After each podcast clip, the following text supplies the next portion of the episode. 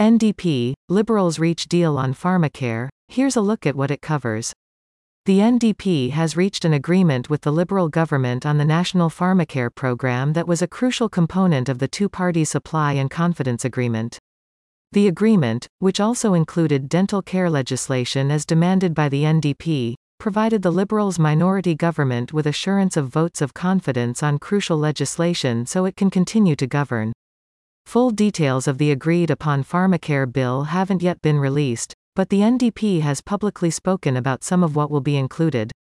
The bill provides full coverage for contraceptives, matching what is offered by the British Columbia government, including birth control pills, IUDs, and emergency contraception.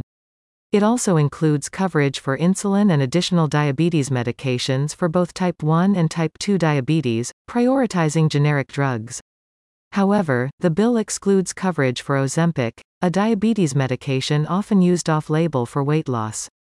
The bill also establishes a fund to assist provinces in covering the costs of insulin pumps for diabetes patients. Following the announcement of the deal, NDP leader Jagmeet Singh said the upcoming legislation will provide medicine you need with your health card, not a credit card.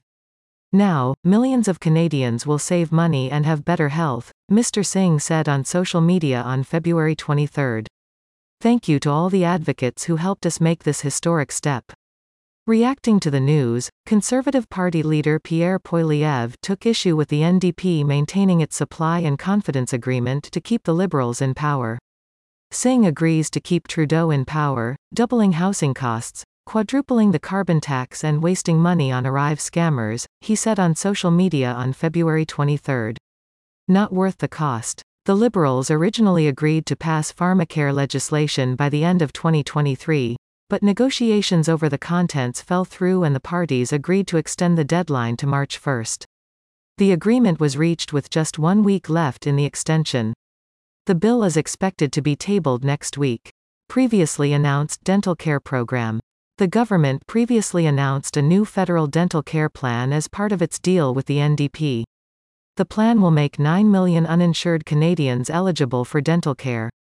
It extends to those with a household income under $90,000, introducing a co-pay system based on household income levels.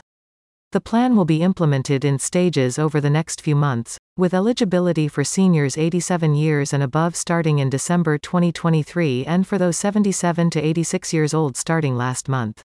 The process for those aged 72 to 76 began in February, while those 70 to 71 can seek coverage in March. Individuals who are 65 and older will gain access to an online application portal in May 2024.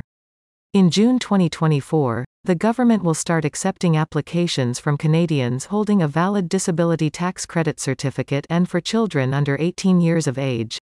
The Parliamentary Budget Officer estimates that the program will cost $10.1 billion over five years. The Canadian press contributed to this report.